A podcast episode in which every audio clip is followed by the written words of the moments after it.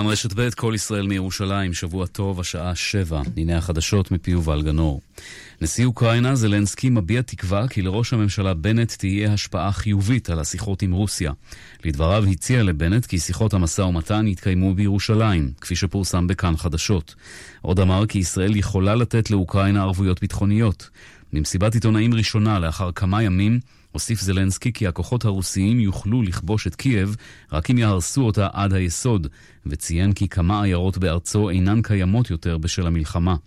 לדברי זלנסקי, עד כה נהרגו 1,300 חיילים של צבא אוקראינה, 500 עד 600 חיילים רוסים נכנעו. כך מוסר כתבנו בן יניב. הנה כמה מן הידיעות ששידרנו במהלך השבת. קנצלר גרמניה שולץ ונשיא צרפת מקון שוחחו עם נשיא רוסיה פוטין וקראו לו להפסיק את האש מיד. קודם לכן שוחחו שני המנהיגים עם נשיא אוקראינה זלנסקי. מקור בארמון אליזה אמר כי לא נראה שפוטין מוכן לסיים את המלחמה. מהקרמלין נמסר כי פוטין עדכן את מקרון ושולץ בשיחות עם אוקראינה.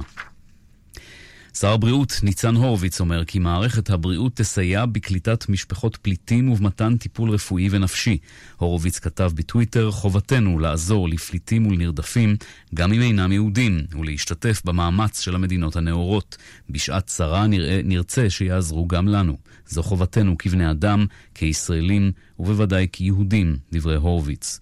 שר התפוצות נחמן שי אמר בריאיון ליומן השבוע בכאן רשת ב' כי הפליטים אינם מחפשים מולדת חדשה, אלא מקום להניח בו את הראש, וכי הוא אינו צופה שיעלו לישראל מאה אלף עולים מאוקראינה. קודם כל נראה עשרת אלפים, בינתיים אני רואה אלף אלפיים, דברי שי. מצפון הארץ הועלתה הכוננות מחשש לתגובה של איראן בעקבות התקיפה השבוע בדמשק שיוחסה לישראל. בתקיפה נהרגו שני קצינים של משמרות המהפכה של איראן.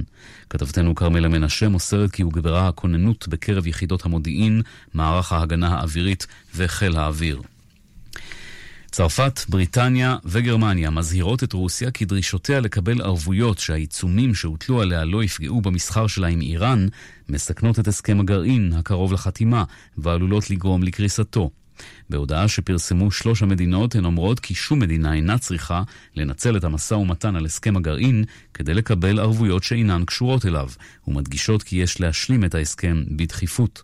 ארצות הברית דוחה את דרישותיה של רוסיה. סעודיה הוציאה להורג 81 גברים, בהם שבעה אזרחי תימן ואזרח סורי שהורשעו בעבירות טרור. בהודעת משרד הפנים הסעודי נכתב כי מדובר באנשי ארגון דאעש, אל-קאעידה ובמורדים חות'ים. הם הורשעו במעשי רצח, חטיפה והברחת נשק והתכוונו לפגוע במקומות חיוניים. כך מוסר קשבנו גל אהרונוביץ'. הרמטכ"ל כוכבי שב אתמול לארץ מביקור ראשון בבחריין. הוא נפגש עם בכירים במערכת הביטחון של בחריין ונועד גם עם מפקד הצי החמישי של ארצות הברית, האדמירל צ'ארלס ברד קופר. אתר החדשות הסעודי אילף שבסיסו בלונדון מדווח כי כוכבי נפגש עם הרמטכ"ל של קטאר, סאלם בן חמד בן עקיל, ודן עמו בשיתוף הפעולה הצבאי בין שתי המדינות. נמסר כי השניים דנו בסוגיית ההצטרפות של קטאר לברית האזורית נגד האיומים הנשקפים מאיראן, ובהם המל"טים ארוכי הטווח. בין השאר נדונה על פי הדיווח אפשרות להציב בקטאר מערכות מכ"ם מתקדמות מתוצרת ישראל. כך מוסר קשבנו עידו קורן. עורך החדשות אלון ולן, התחזית, מחר יוסיף להיות קר מן הרגיל, בצפון ירד גשם מקומי וייתכן גם במרכז. בחרמון ובצפון רמת הגולן ירד שלג. ביום שני יהיה קר מאוד, בלילה ירד גשם מקומי בעיקר במרכז. ייתכן שלג קל. ביום שלישי עוד התקררות, גשם ירד לפרקים מצפון הארץ עד לצפון הנגב, בהרים כולל ירושלים, ירד שלג ברובו קל. הטמפרטורות המרביות מחר בצהריים בירושלים 9 מעלות, בתל אביב 13, בחיפה 11, בצפת 4, בבאר שבע 14 ובאילת 20 מעלות. עד כאן החדשות, כאן רשת ב'.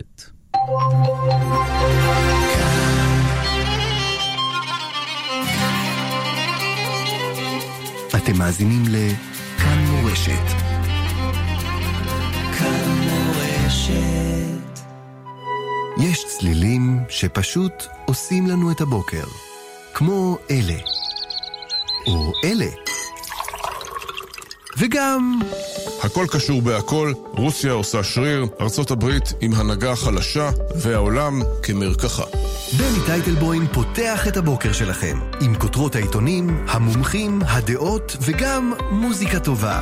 הבוקר עם בני טייטלבוים, בכל בוקר בשבע, בכאן מורשת. בית מדרש משודר עם הרב דוב ביגון, ראש ישיבת מכון מאיר. הנושא שנלמד אותו היום זה המצווה המיוחדת המוטלת עלינו, השבת הזאת, כן? זכור את אשר עשה לך עמלק, ולא רק לזכור את אשר עשה לנו עמלק, אלא גם למחות את זכר עמלק. שתי מצוות בעצם, לזכור ולמחות. וברשותכם, אני רוצה קודם כל לצטט את, הפרק או את הדברים שנקרא בשבת, ואחר כך להתבונן באמת מה צריך לזכור בעניין של עמלק. לזכור צריך לזכור משהו, אז מה צריך לזכור בעניין של עמלק? אז קודם כל נקרא את המקור לדבר. זכור את אשר עשה לך עמלק בדרך בצאתכם ממצרים, אשר קרחה בדרך, ויזנב בך כל הנכשלים אחריך, ואתה עייף ויגע ולא ירא אלוקים. והיה בהניח אדוני אלוהיך לך מכל אויביך מסביב בארץ, אשר אדוני אלוהיך נותן לך נחלה לרשתה, תמחה את זכר עמלק מתחת השמיים, לא תשכח. אסור לשכוח את זה. כן, עצם הקריאה, עכשיו קיימנו מצווה, כי המצווה הזאת, לזכור את אשר עשה לנו עמלק ולמחות אותו, זה לא רק מצווה לשבת זאת שנקרא בתורה, ועצם שמיעת התורה זאת מצווה, אלא מי שיתבונן אחרי בסידור, אחרי התפילה, יש כמה דברים שצריך לזכור אותם. אחד הדברים שצריך לזכור אותם יום-יום, וכתוב במנהגים, כתוב שלא לזכור רק בלב, אלא גם לזכור בפה. זאת אומרת, להוציא את זה מהפה, כמו שעשינו עכשיו, לזכור בפה את מה שעשה לנו עמלק, ולמחות את עמלק, שלא יהיה עמלק בעולם אף פעם יותר. תגידו אמן. דרך אגב, לא יהיה. כתוב שבאמת עמלק יימחה מן העולם. מי זה העמלק הזה? מה, למה צריך כל כך להילחם בו? מדור דור אנחנו אומרים. זאת אומרת, זו מלחמה עולמית. מלחמה מאז שיצאנו ממצרים, אפשר לומר, ועד היום ממש, בימים אלה. ועד לעתיד לבוא, כשנזכה לגאולה שלמה, שאז בכלל לא יהיה עמלק. מי זה העמלק הזה? מה עלינו לזכור בעניין הזה של העמלק? אז ברשותכם, אני רוצה להקריא את uh, הרב קוק, נלמד ביחד את דברי הרב קוק זצ"ל, בדברים שהוא כתב, דברים שהתפרסמו לאחרונה, כן? בדף, תסתכלו בדף הזה, רעת מחשבת עמלק. כאן הרב מעמיק קצת ב, בעניין הזה של עמלק. מי זה עמלק? מה עניינו של עמלק? מה צריך לזכור, מה צריך למחות, ולמה כל זה. זה מעניין אתכם, חבר'ה? אה? אה? יותר מתמיד. דבר בעיתו, מה טוב. דווקא בימים האלה, כן, בימי הפורים האלה, כן, אבל לא רק בימי הפורים האלה, אני אומר, כתוב, בהגדה אנחנו אומרים, בכל דור ודור עומדים עלינו לכלותנו. והקדוש ברוך הוא מצילנו מידם, ברוך השם. ובכל דור ודור אפשר לומר, יש את העמלק שלו, יש את ההמנים שלו, נאמר. הרי המן היה מזרע עמלק. בדור הקודם היה לנו גדול צוררי היהודים, שהוא גם היה, הלך ברוח עמלק, מזרעו של עמלק, זרעו מבחינה זאת, שהוא הלך בדרך של, במטרה של עמלק.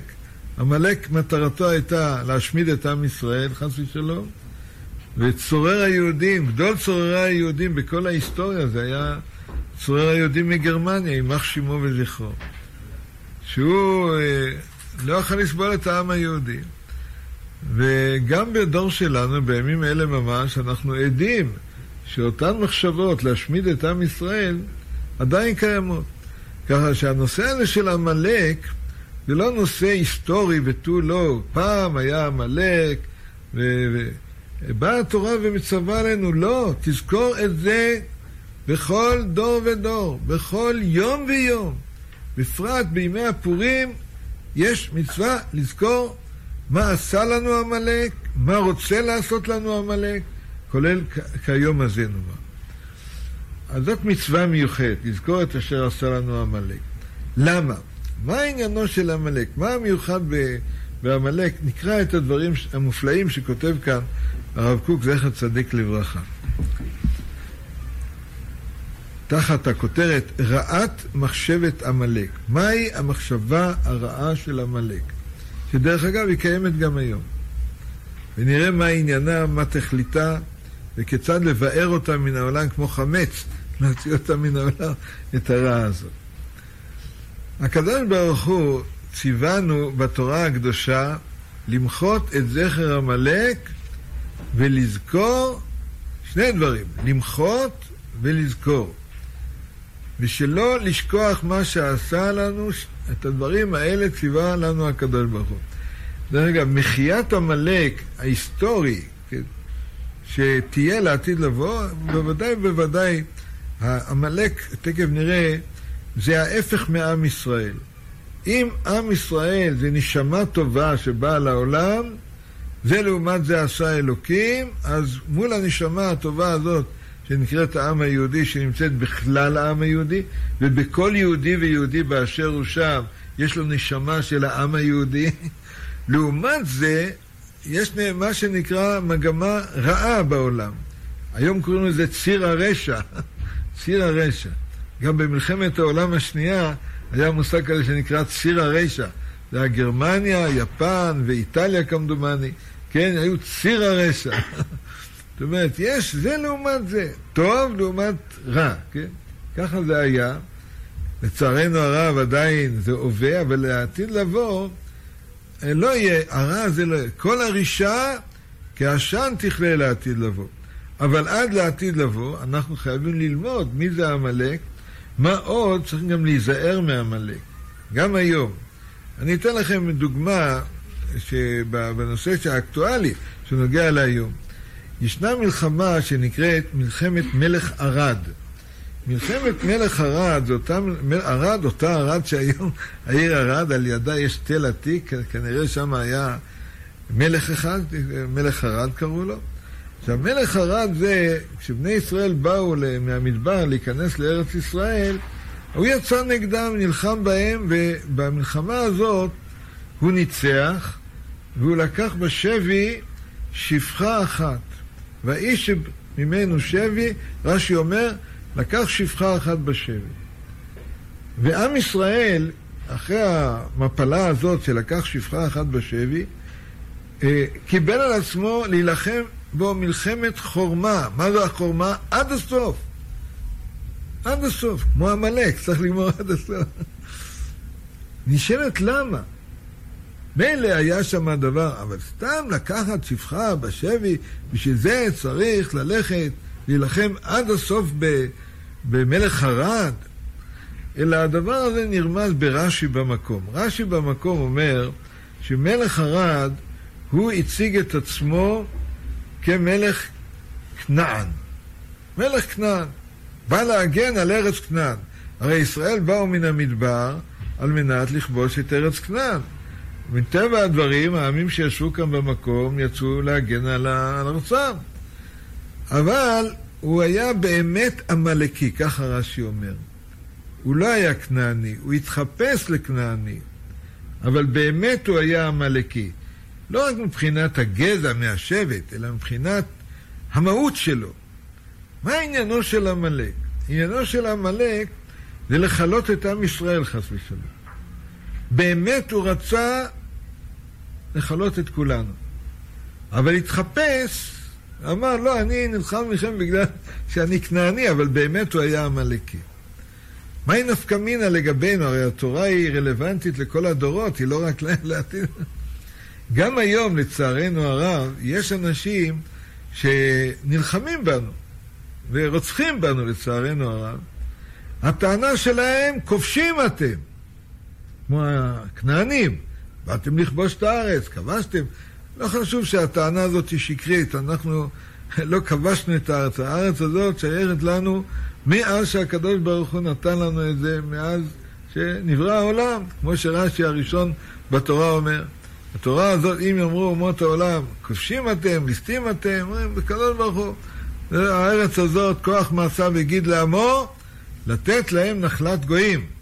דהיינו, הארץ הזאת של הקדוש ברוך הוא נתנת לעם ישראל. תודה רבה, ריבונו של עולם, שנתת לנו את הארץ. אבל מה, הם באים בטענה, כובשים אתם, כאילו הם כנענים. אבל צריך לבדוק טוב טוב, לי אין את המכשירים האלה, אבל צריך לבדוק טוב טוב, מי שאחראי לכל המדיניות וכל המעשים, מה באמת מסתתר מאחורי הטענה כובשים אתם? האם אותה טענה שזה ניגוד אינטרסים טריטוריאליים כביכול בינינו ובין אויבינו, או אולי מאחורי זה מסתתרת טענה יותר עמוקה של אותו עמלק, אותם עמלקים, שהם לא יכולים לסבול את העם היהודי. שהעם היהודי זה הבעיה, ואיך אפשר להבחין בדבר הזה? האם הטענה הזאת כזאת או אחרת? מהשפחה הזאת. עכשיו, מה העניין של השפחה? למה בגלל שפחה אחת צריך לצאת למלחמת כזאת, מלחמה כזאת גדולה? אלא העמלקים, בשבילהם כל יהודי ויהודי זה כמו כל עם ישראל. ממש. כמו בשואה. יימח שמו וזכרו, וזכרם של אותם נאצים. הם רדפו את היהודים, כל יהודי ויהודי. הוציאו אותם מהמרתפים, מהמחבואים, מכל מקום. כי בשבילהם כל יהודי ויהודי זה כמו כל עם ישראל. אם יש מחשבה כזאת, אם נלחמים, בסדר, נלחמים. אבל אה, להתנכל ליהודי, לפגוע ביהודי, חס ושלום לרצוח יהודי, בגלל היותו יהודי, רק בגלל היותו יהודי, זאתי מחשבה של עמלק. זה המחשבה של המן הרשע. להשמיד, להרוג את כל היהודים. זה התחיל אמנם ממרדכי שלא השתחווה לו. אה, יהודי אחד לא השתחווה לי? זה כמו כל עם ישראל שלא השתחווה. ומכאן כל הדבר התחיל. אני אומר, גם היום בדורנו, לצערנו הרב, זכור את אשר עשה לך עמלק. לא לעצום עיניים, לא להכניס את הראש באדמה כבת יענה. אני זוכר בשעתו, שאלתי את אבי, זיכרונו לברכה, שהוא עוד עלה כאן ממש לפני השואה, הצליח לברוח מגיא ההריגה. שאלתי אותו, אבא, אתה הרגשת את השנאת היהודים, את האנטישמיות, לפני השואה? אז הוא אומר, בטח. מי שרצה, הרגיש. מי שלא רצה, עצם את העיניים. התעלם מה, מהתופעה הזאת של שנאת היהודים שכבר הייתה עוד לפני שפרצה השואה. הרוח הזאת, המגמה הזאת, של נגד העם היהודי באשר הוא, בעצם היותנו יהודים, בלי להבחין אם האדם הזה הוא דתי או לא דתי, או עדה זאת או עדה אחרת, מתבולל, לא מתבולל. המגמה הזאת, לצערנו הרב, עדיין קיימת בעולם, והסיבה למגמה הזאת, על זה כאן מעמיק הרב קוק זצ"ל. בואו נראה את הדברים בתוכו. הקדוש ברוך הוא ציוונו בתורה הקדושה למחות את זכר עמלק ולזכור, ושלא לשכוח מה שעשה לנו. והנה בטעם מצווה זו כתב בספר החינוך, יען שהוא היה ראש לנלחמים עם ישראל. עמלק היה והווה גם היום. ראש זה לא, אני רוצה רק להעיר הערה הלכתית. זה לא אומר שהיום אתה רואה מישהו שונא יהודים, אנטישמי או משהו כזה, להגיד, זה העמלק מבחינה הלכתית ויש מצווה, חס ושלום, להרוג אותו. זה לא ככה. כי מאז שסנחריב פיזר את כל השבטים בכל העולם, אין לנו יכולת לזהות ולהגיד, האדם הזה הוא משבט עמלק, מאותה שבט שהתנפל עלינו. אבל רוח עמלק, כן. רוח עמלק, לצערנו הרב, עדיין שוררת בעולם, ואנחנו חייבים, במיוחד בדור שלנו, שאנחנו כבשה בין 70 זאבים, לא לעצום עיניים, לא ללכת לצקון לטבח כמו שהיה בשואה, חס ושלום. אלא היום, ברוך השם, השם זיכה אותנו, ואנחנו יכולים להשיב מלחמה שערה, והבא להורגך, השכם להורגו. אבל לא באופן פרטי כמובן, אלא באופן לאומי. ברגע שאנחנו נחוש יש סכנה ממשית לקיומנו כאן כעם יהודי, כעם ישראל, מצווה עלינו, חובה עלינו להתעורר ולהשיב מלחמה שערה. עבר מהפך מאז השואה, ממצב שהיינו חסרי אונים בכלל. ואותה רוח עמלקית עשתה בנו מה שעשתה, למצב של היום, ברוך השם. והיום אני מוכרח לומר, ב... מותר קצת בגאווה לאומית, מותר קצת גאווה לאומית. היום יש לנו את היכולת ויש לנו את הכוח להגן על עצמנו. חל שינוי אדיר ממה שהיינו בגלות, ממה שאנחנו עכשיו. אנחנו במציאות כזאת שהעולם כולו מכבד אותנו. ורואה בנו לא רק אה, עם אה, חכם שיש לו את התורה, אלא רואה עם אמיץ ועם חזק, פיזית, צבאית, כלכלית גם, כן? ברוך השם, עברנו שינוי, עברנו מהפך. אבל בכל זאת, הרוח הזאת, כאמור, עדיין קיימת. הוא מסביר כאן הרב מדוע. בשם הספר החינוך, יען שהוא היה ראש לנלחמים מישראל, וצינן את היורה. מה זה צינן את היורה? תפתחו ב... אה, לא הבאתי כאן את רש"י. טוב, אה, כתוב, זכור את אשר עשה לך עמלק בדרך יצאתכם ממצרים, אז אה, רש"י מביא שם את המדרש, שעם ישראל יצא ממצרים, זה היה נס גדול. כל העולם היה נפעם מול המראה, המראה הזה, איך הקדוש ברוך הוא שאוהב אותנו, הוציא אותנו ממצרים, קרא לנו את הים, היה באמת, אה, כולם, כולם העריצו אותנו. וראו בזה משהו פילי. בני בכורי ישראל התגלה לעין כל. פתאום בא עמלק אמר, רגע, רגע, רגע, אני אראה לכם שהם כמונו בדיוק. ונלחם בנו, התנפל עלינו למרות כל הגדלות שלנו. למה? צינן את היורה, הכוונה, הוא, הוא קפץ לאמבטיה להילחם, הוא הפסיד במלחמה, אבל קפץ לאמבטיה על מנת להראות שאפשר להילחם בישראל, על בעמים אחרים יגידו, אה, אם כן, גם אנחנו אחריהם. זה הפשט צינן את היורה. גם בתקופה שלנו, אני מוכרח לומר, זה שלקחו את גלעד שליט בשבי, זה לא היה עניין פרטי. זה העניין להראות לכל העמים שאפשר להתנכל לעם ישראל ולצבא ההגנה לישראל. צריך להבין את הפסיכולוגיה של אלה שלא אוהבים אותנו.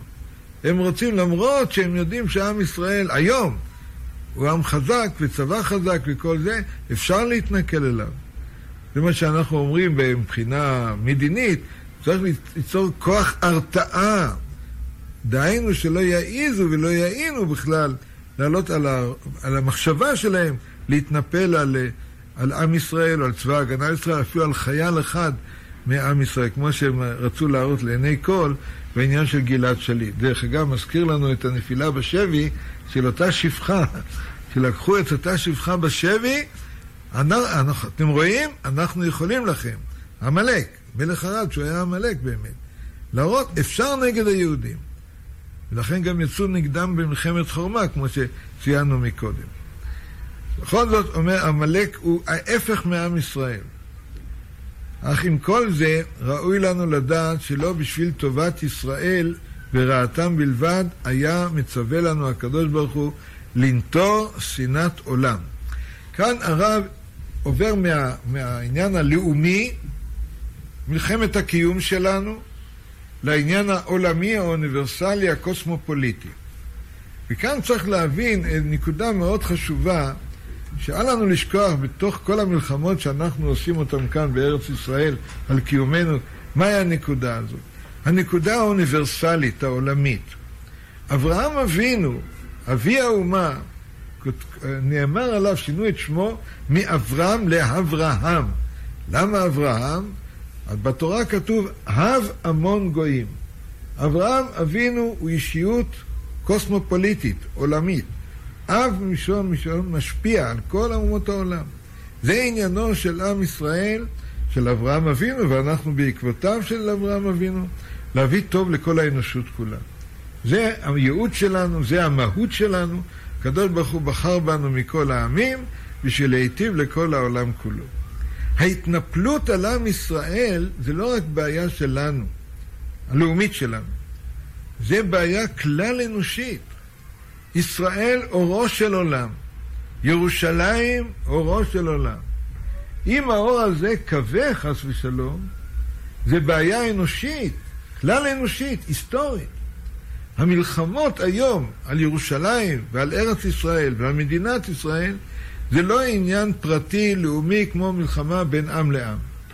זה מלחמה מי יאיר לאנושות. האם אלה שמתנפלים עלינו ורוצים לכלותנו, ואנחנו יודעים טוב טוב מי הם, או העם היהודי, כמו שעשה את זה בעבר, שקיבלנו את התורה, שהתנ"ך שלנו וכל מה שאנחנו מאירים לעולם, או עם אחר חס ושלום, או אלמנטים אחרים. הרעיון הזה, לכבות נרו של ישראל, אורו של ישראל, זה עמד ביסוד של המאבק של, המלחמה של עמלק נגדנו ביציאת מצרים, אבל כאמור, כל מה שהיה במלחמה ההיא, הוא לצערנו הרב עדיין, הוא לאורך כל הדורות, כולל הדור הזה. על זה כותב כאן הרב. זה לא רק בעיה לאומית, המלחמה עם עמלק, זה בעיה אוניברסלית, קוסמופוליטית, עולמית. ראוי לנו לדעת שלא בשביל טובת ישראל ורעתם בלבד היה מצווה לנו הקדוש ברוך הוא לנטור את שנאת עולם. רק שעל ידי רעתו של ישראל עשה רעה רבה לכל העולם כולו. ואותו הרשע קלקל והפסיד כוונת הבריאה בכללה. וצריך לדעת מהי כוונת הבריאה בכללה. האלוקים ברא את העולם או לא? מה אתם אומרים? אה? כן. מי אמר כן? איך אתה יודע? כתוב. מה כתוב בראשית? את מה? שמיים ואת הארץ. נכון או לא? נכון או לא? כתוב, ברור. אתם יודעים, כל דבר שאפילו בן אדם שהוא יוצר משהו, יש לו תכלית.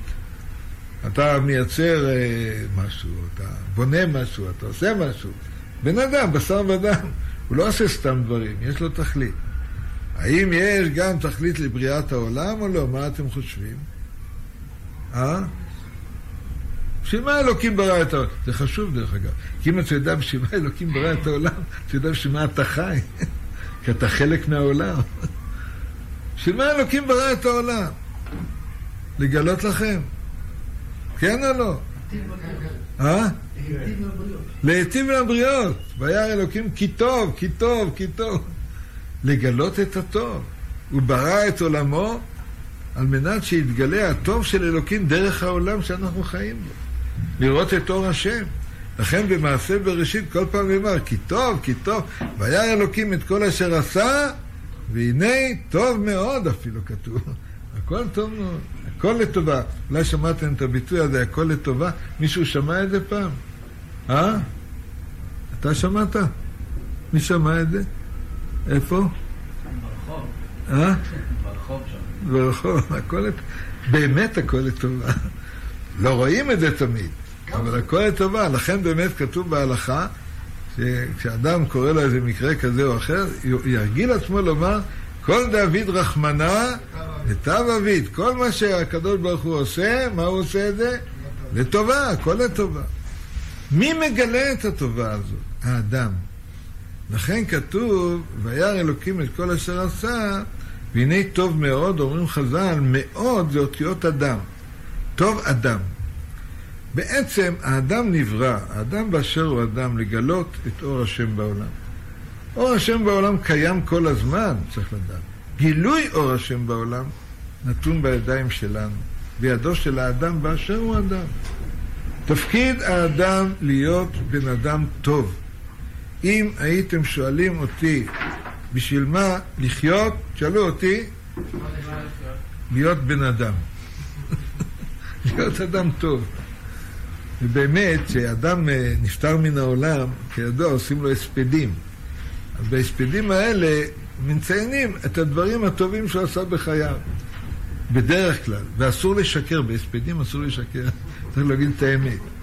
אז לא, אף פעם לא שמעתי בהספדים, אומרים, הוא היה אדם עשיר מאוד, הוא היה בעל נכסים, היה לו בתים, למרות שאת כל החיים שלו נתן לכסף.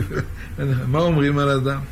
הוא היה אדם מסור למשפחתו, התאים לבריות, קבע התאים לתורה, עשה מעשה צדקה, כל הדברים האלה. זה סיכום החיים. ההספד זה סיכום החיים. בסוף, בסוף הדרך אנחנו רואים מה יותר חשוב בחיים, מה יותר חשוב, להיות בן אדם טוב, זה, זה העניין. הטוב הזה, שהאדם נברא אליו, ואנחנו נבראנו אליו, הטוב הזה, הוא היה באמת בראשית בריאת העולם, והוא קיים גם היום. אבל מאז חטא האדם הראשון, הטוב הזה נעלם. נעלם, לכן קוראים בחסידות לעולם עולם, למה? כי הטוב הזה נעלם. זה האור הגנוז הזה, שהוא נעלם מעינינו, אנחנו לא רואים אותו. אנחנו שבויים בתוך עולם חומרני, עולם אינטרסנטי, עולם כזה ואחר, ולא רואים את הטוב בעולמנו, בחיינו. באה התורה מלמד אותנו שיש תיקון לדבר להיעלם הטוב. התיקון הוא על ידי עם ישראל. תפקיד עם ישראל, זה מתחיל מאברהם אבינו, שאברהם אבינו, אחרי שהאדם הראשון גורש מגן עדן, הוא התחיל להאיר את עולמנו. אבל הוא היה אדם בודד, והקדוש ברוך הוא הבטיח לו, ואעשך לגוי גדול. גדול מבחינה איכותית, מבחינה זאת שאתה צריך, לא כמותית, אנחנו לא כמו הסינים, אבל גדול מבחינת הפונקציה שלנו, התפקיד שלנו להביא ברכה לעולם, יהיה ברכה. נברכו בך כל משפחות האדמה.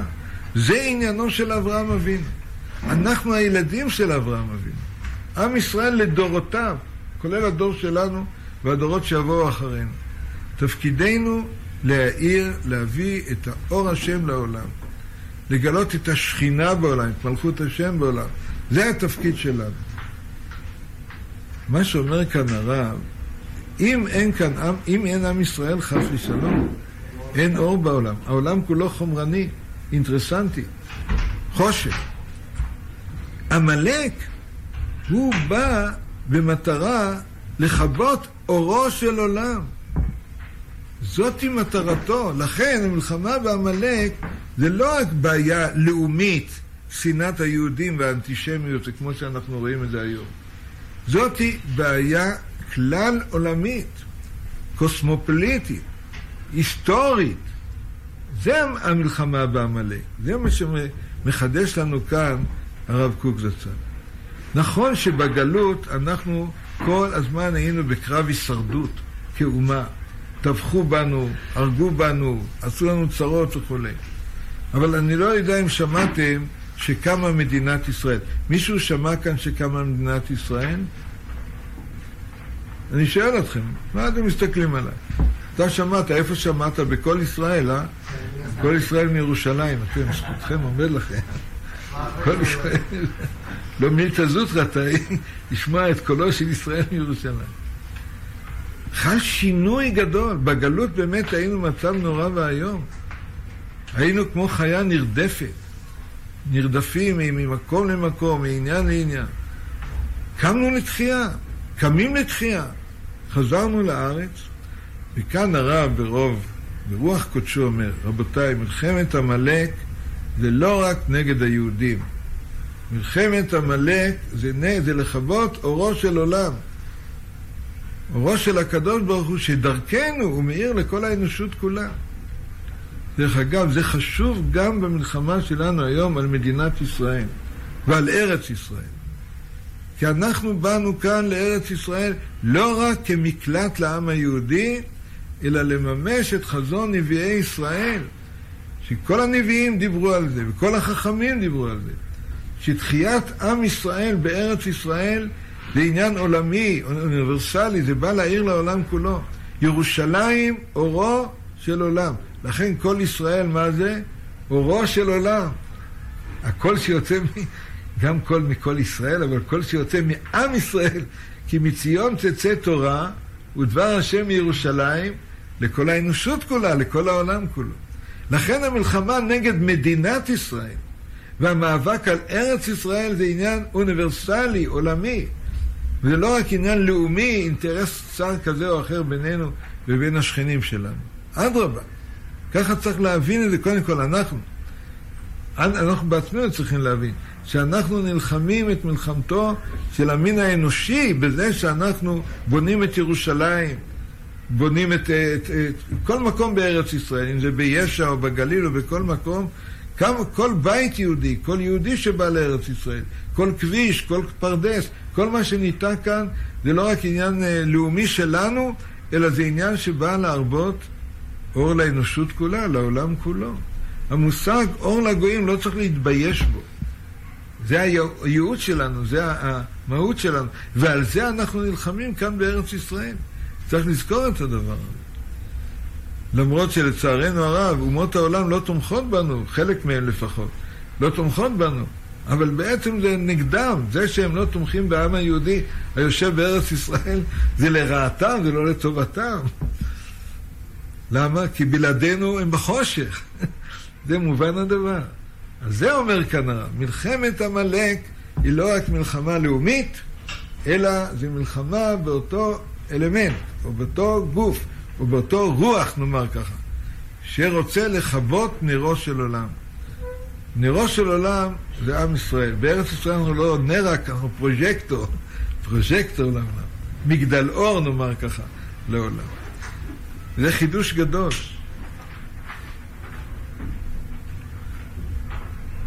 רק שעל ידי רעתו לישראל, עמלק, עשה רעה רבה לכל העולם כולו, ואותו הרשע קלקל והפסיד כוונת הבריאה בכללה. והנה בוודאי כל מאי דאשכח בדרוש לפרש רעת מחשבתו, זה מצווה גדולה. להבין איזה, מה שנקרא בלשון הצבאית, דע את האויב. יש ביטוי כזה, דע את האויב. מי שהיה בצבא יודע, דע את האויב, בדרך כלל ברמה של החיילים הפשוטים, תדע להבחין האם הטנק הזה הוא שייך לנו או, או לאויב, או מטוס זה לנו או לאויב, או דברים כאלה. אבל ברמה היותר גדולה של אלה שמנהלים את המלחמה, אז דע את האויב, דע את כוונת האויב. זה לא מספיק לדעת כמה נשק יש לו ואיזה נשק יש לו, אלא צריך לדעת מהי מטרתו. כשמתנהל מאבק, המאבק הוא על ל- ל- ל- למנוע שהאויב ישיג את המטרה שלו. גם בעמלק אנחנו צריכים לדעת להעמיק מהי מטרת עמלק של אז, מהי מטרת עמלק של היום. אותם העמלקים, אותם ההמנים, שונאי היהודים, כולל אלה שיושבים באיראן, מהי מטרתם בעצם? מה עניינם? בואו נראה את זה בתוכו. והנה משורש נחש יוצא צפה. יש נחשים, אתם יודעים, ויש נחשים. יש נחשים ארסיים, ויש נחשים שהם לא ארסיים. אז הוא אומר, משורש נחש יוצא צפה. דרך אגב, אני בנעוריי, בצעירותי, הייתי בחברה להגנת הטבע קצת חובב נחשים. לא שהייתי, אבל ידעתי להבחין בין צפה ונחשים אחרים. יש נחשים כאלה, יש נחשים כאלה. זו מומחיות ל... סליחה שאני אומר, גם הנחשים של היום. ניתן, שהשם ייתן תבונה וחוכמה למנהיגים שלנו, לראש ממשלתנו, שיבחין מי זה נחש ארסי ומי זה נחש הוא לא כל כך ארסי. נחש ארסי הוא מסוכן. זה לא, לא, זה לא מיטה זוטרתא, זה לא דבר קטן. סליחה שאני משווה את הדברים. אבל הרב אומר כאן, שמנחש יצא צפה, צפה זה נחש מסוכן ביותר, ארסי. מצינו המן הרשע שהלשין על ישראל וביקש לאבדם. אמר בתוך מלשינות, ודתיהם שונות מכל עם. ככה כשהוא רוצה לתאר את עם ישראל, הוא אומר, ישנו עם אחד מפוזר, מפורד בין העמים, אבל הוא אומר, ודתיהם שונות מכל עם. מה השוני בין הדת שלנו לדת של כל העמים האחרים, האסלאם, הנצרות, כל הדברים האחרים? נראה מבואר שהיה אצלו עיקר בדבר עניין הדת. הוא מתייחס כרגע למגילת אסתר. הוא אומר שהמן, הנושא הדתי של היהודים, אז לא הייתה לנו מדינה, לא הייתה לנו ארץ, היינו בגלות, זה היה בשנות 70 שנות גלות בבל. אז הוא אומר, מה המיוחד? למה הוא שנא את הדת שלנו? מה, מה היה העניין המיוחד? ולכאורה יש לתמוה על מה שיאמר בדתיהם שונות מכל עם. והלא כל דת ואמונה משונה מחברתה. האסלאם זה האסלאם, הנצרות זה הנצרות, הבודהיזם זה הבודהיזם. כל דת יש לה את הייחוד שלה, אז מה, מה, מה חידש כאן המן הרשע שהוא אומר שדתיהם שונות מכל העם. נכון, גם הדת היהודית, לכאורה, היא שונה מכל העם. אלא הרב כאן מעמיק ב, ב, באמירה הזאת, דתיהם שונה מכל העם. וכי במה יינתן לומר על דתנו שהיא בייחוד שונה מכל העם? הלא גם הדתות המזויפות, כאן הוא מתבטא בחריפות, כלפי הנצרות והאסלאם, שהם בעצם זיוף של היהדות. מי שלמד קצת היסטוריה יודע, והם גם מודים בדבר הזה, שהם בסך הכל לקחו את הדת שלהם מהיהדות וזייפו אותה. כן, כן הברית החדשה, זה, כן, אני לא רוצה להיכנס לסוגיה הזאת, מה ההבדל בינינו ובין הדתות האחרות, אבל הרב במילה אחת אומר, זייפו אותנו, לקחו אותנו וזייפו אותנו. הלא גם הדתות המזויפות כולן, אשר בדעו נביאיהם מליבם, אם זה אותו, אותו האיש, או, או, או זה שיצד את האסלאם, כן. גם כן שונות זו מזו. אז מה ההבדל? האסלאם שונה מהנצרות, והנצרות מהאסלאם ומהיהדות, אז מה, באמת מה ההבדל? מה הוא חידש כאן? אך מזה תבין כוונה אחרת בדברי אותו רשע, המן הרשע. והוא דבר מצוין שאנו רואים בתהלוכות תורה הקדושה, תהלוכות תורת הקודש ודרכיה, מה שנתקן בכל הדתות. בדת היהודית יש דבר שאין בכל הדתות האחרות. כי בכל הדתות לא ייתנו ציור רק למי שאוחז באותן הדת בצלמה כדמותה, ואז יהיו כל העמים מקבלים כאותו העם, או אז תתפשט הדת ותגיע לתכליתה. צריך לדעת, הנצרות היא, היא דת אגרסיבית, שהיא יכולה כמובן, מה שנקרא המיסיון, כל הדברים האלה. הם רוצים, הנוצרים, שכולם מה יהיו? יהיו נוצרים, מסעי הצלב. אמנם היו פעם מסעי הצלב, אבל גם היום. יש להם, עושים מאמץ לא קטן, כולל בארץ ישראל, לצערי הרב. כן, לקחת אנשים תחת חסותם ולנצר אותם. ואסור לעצום את העיניים מהדבר הזה, זה קיים. האסלאם, הג'יהאד העולמי. מה זה הג'יהאד העולמי הזה? זה נראה לנו שיגעון, נכון? זה באמת שיגעון. אבל הם רוצים שכולם יהיו מוסלמים, פשוטו כמשמעו. ויש להם את השיטה שלהם, הדרך שלהם. אני מלחמה שהם, כמו שאנחנו חווים את זה בדור שלנו בימים האלה, בן לאדן כזה, שכולם בעצם, אה, שאותם אה, מוסלמים, שזאת המטרה, אלה שהמטרה שלהם לכבוש את כל העולם, בכוח, לכן גם הסמל של האסלאם, מה זה? חרב. חרב, פשוטו כמשמעו. ואם על זה, מפחיד בדבר הזה את. מישהו, שזה שיגעון. זה אנשים שמוכנים למות על מנת אה, לקדם את המטרה שלהם, לאסלם את כל העולם כולו. אז זה אופייני לנצרות ואופייני לאסלאם. פעם אלה מרימים ראש, פעם אלה מרימים ראש. כי בוודאי כל אחד מבטיח כי התכלית הטובה היא ההתנהגות בדתו. איך אומרים המוסלמים? אתה רוצה גן עדן? רוצה גן עדן? תהיה איתנו. איך אומרים הנוצרים? אתה רוצה עולם הבא? מה? תהיה איתנו.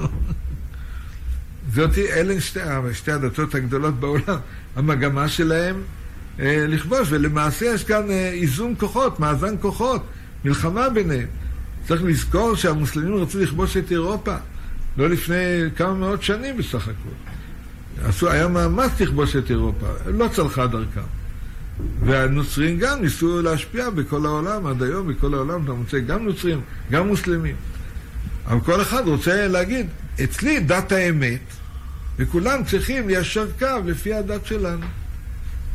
ואי אפשר להתעלם מה, מהעובדות האלה שזה קיים גם היום בדור שלנו, לצערנו הרב. מה ההבדל בינינו ובין היהודים? בין המוסלמים או הנוצרים?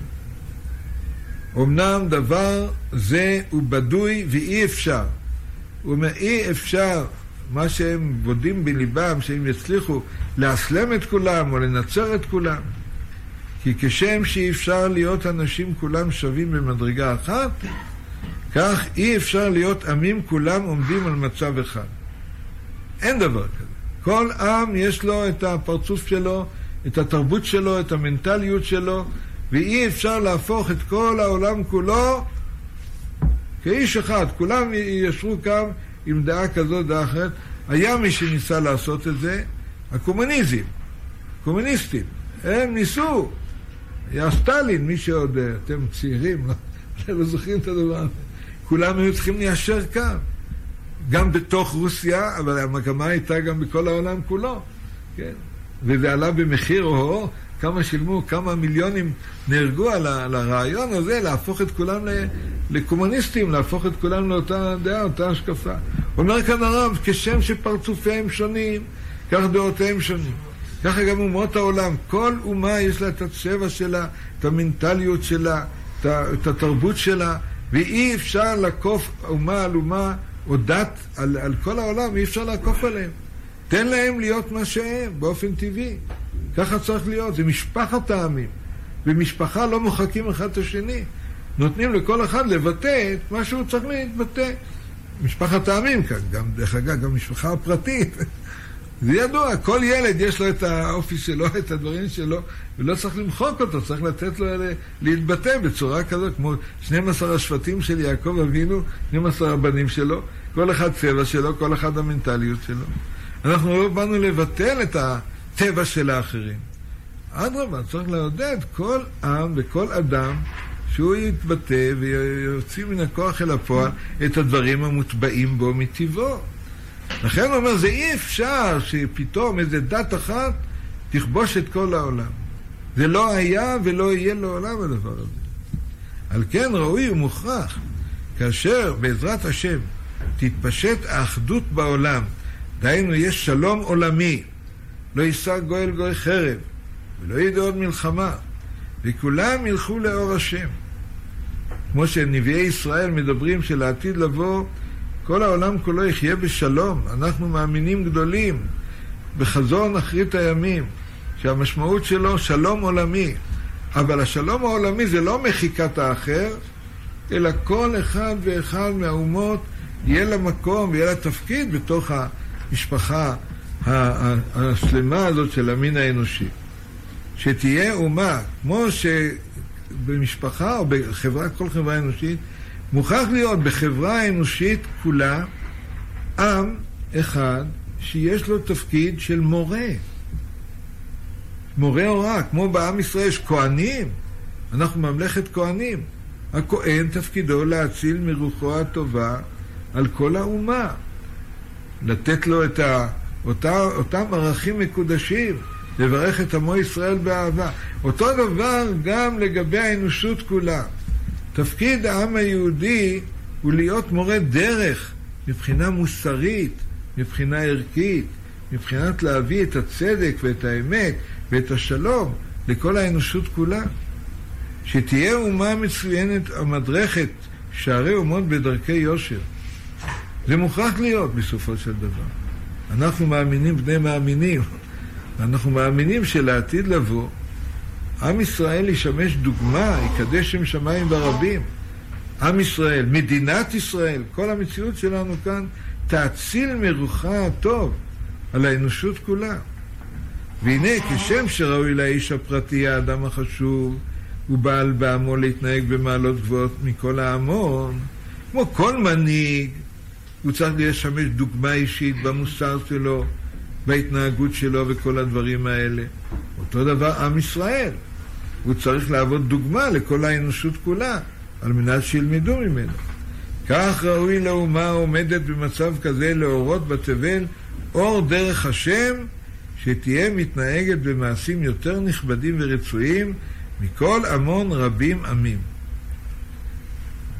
נגד זה יצא עמלק. זה עניינו שלנו. לא יכולים לסבול את, ה... את אור השם, כן, שמתגלה דרכנו. איך אומרים? החושך בורח מהאור. עצם העובדה שאתה מדליק אור, כבר החושך נעלם. זה מלחמת בני אור ובני חושך, פשוטו כמשמעו. על כן, דרכי נועם של תורת הקודש ילמדו גם לכל העמים ללכת בדרך השם, וכאן הרב אומר חידוש גדול, כל אומות העולם לעתיד לבוא יכבדו את עם ישראל. לא יהיה מי שישנא אותנו, יתנכל לנו, משהו כזה. גם אני סתם כאזרח פשוט במדינה, אני שואל את עצמי לפעמים, למה, למה הם שונאים אותנו? מה עשינו להם רע? מה, לערבים בארץ עשינו רע? מה? אני מכיר ערבים, מדבר עם ערבים. האנשים הפשוטים, לא מדבר, המסיתים, הדברים האלה. אנשים טובים. אין להם שום... אה, אתה מקלף את כל הקליפות שמסביב, כן? אז למה השנאה הזאת? למה הדבר הזה? אין לזה הצדקה. רק טוב במדינה שלנו? הנה, לא בדקתי את זה, אבל מצבם של שכנינו הערבים יותר טוב אולי מכל הארצות האחרות בעולם, בעולם הערבי עצמו. רק טוב אנחנו משפיעים. מה איראן רוצה מאיתנו? אתם שם, מה קרה לכם? מה אכפת לכם שאנחנו חיים כאן? זה משהו לא, לא רציונלי הדבר הזה. בדרך כלל אדם גומל טוב למי שעושה לו טוב. ואנחנו עם שגומל רק טוב לכל האנושות, לאורך כל הדורות. כל הזמן רק טוב. זה מגיע לנו. כל השנאה הזאת וכל ההתנכלות הזאת וכל ההתכוננות הזאת להילחם בנו, זה לא מגיע לנו. לכן הדבר הזה יתבטל. אנחנו לא יודעים בדיוק איך זה יתבטל. אנחנו יודעים שזה יתבטל. מחות עם חטא, זכר עמלק, זה לא רק ציווי, אלא זאת הבטחה אלוקית. כי להשם יש מלחמה בעמלק מדור דור. והשם, כמו שאנחנו אומרים, תפתחו בבקשה את, ה, את הדף ש... מלחמת עמלק הראשונה, כתוב בסוף, ויאמר השם אל משה, כתוב זאת זיכרון בספר, בספר, ושים באוזני יהושע, כי מחו אמחה את זכר עמלק מתחת השמיים. מי אומר את זה? דרך אגב, הוא עמד בכל ההבטחות עד היום, הקדוש ברוך הוא. לא, בדקתי את זה באינטרנט. עמד או לא עמד? הבטיח שנחזור לארץ ישראל. חזרנו לארץ ישראל, כן או לא? איפה אנחנו עכשיו? באיזה עיר? ירושלים. מי אמר לי, אחד החברים אמר לי שאם הסבא שלו, מישהו היה קם מקברו, ממרוקו, נכון? הוא היה לא, לא היה מאמין שיכול להיות עם ישראל בירושלים. בדורות הקודמים זה היה חלום, זה היה, אה, איך אומרים, משאלת לב, אבל כמו איזה דבר בלתי נתפס. והיום איפה אנחנו חיים? בירושלים עיר הקודש, ברוך השם. כי אלוקים הבטיח לאברהם, יצחק ויעקב, שאנחנו נשוב לארץ ישראל. למרות שעברנו את מה שעברנו וכל זה, אבל השורה התחתונה, יהיה קיבוץ גלויות, תהיה גאולה שלמה. כאן הוא מבטיח, הקדוש ברוך הוא, בהבטחה הזאת, הוא עומד בה ויעמוד בה ונראה את זה עין בעין. כי מחור אמחה את זכר עמלק מתחת השמיים. ויבן משה מזבח ויקרא שמו השם ניסי, ויאמר כי יד על כס יה, מלחמה להשם ועמלק מדור דור. ועכשיו אנחנו מבינים למה מלחמה. המלחמה הזאת זה לא עניין לאומי, זה עניין עולמי. ורש"י אומר במקום, אני מצטט כאן את רש"י, יש לכם למטה, כי יד על כס יה, ידו של הקדוש ברוך הוא הורמה להישבע בכיסאו, מכיסאו זה מלכותו, להיות לו מלחמה ואיבה בעמלק עולמית. ולמה כתוב כס? למה לא כתוב כיסא? מהו כס ולא נאמר כיסא אף? השם נחלק לחצו, י"ק, לא י"ק ו"ק, אלא י"ק. נשבע הקדוש ברוך הוא, שאין שמו שלם. שמו זה גילוי מלכותו של הקדוש ברוך הוא, ואין כיסו שלם, עד שימחה שמו של עמלק כולו. וכשימחה שמו, יהיה השם שלם והכיסא שלם.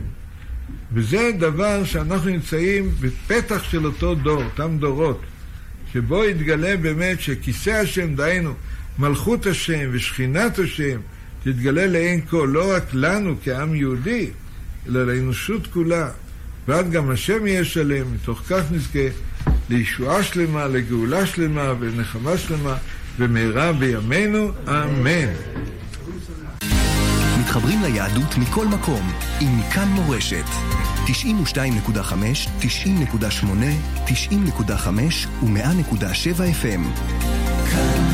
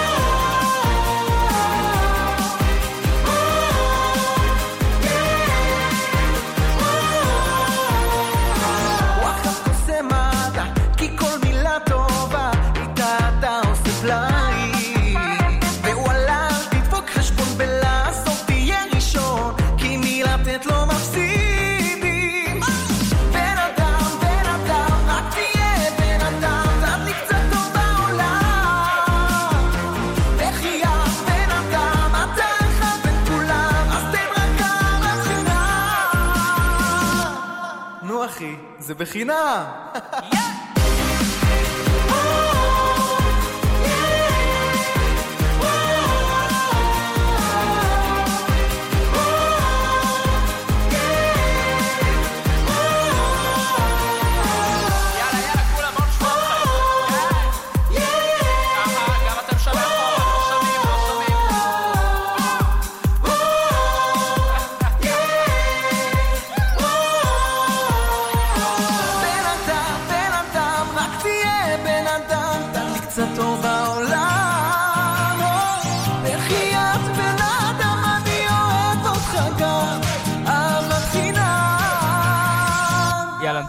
dagen is still.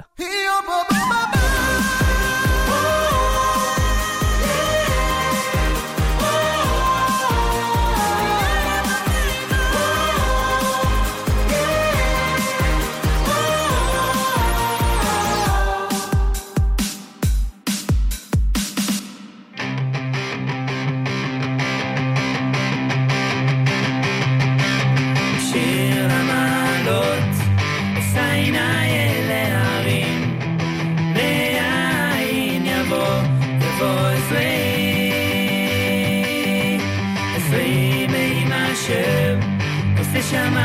תן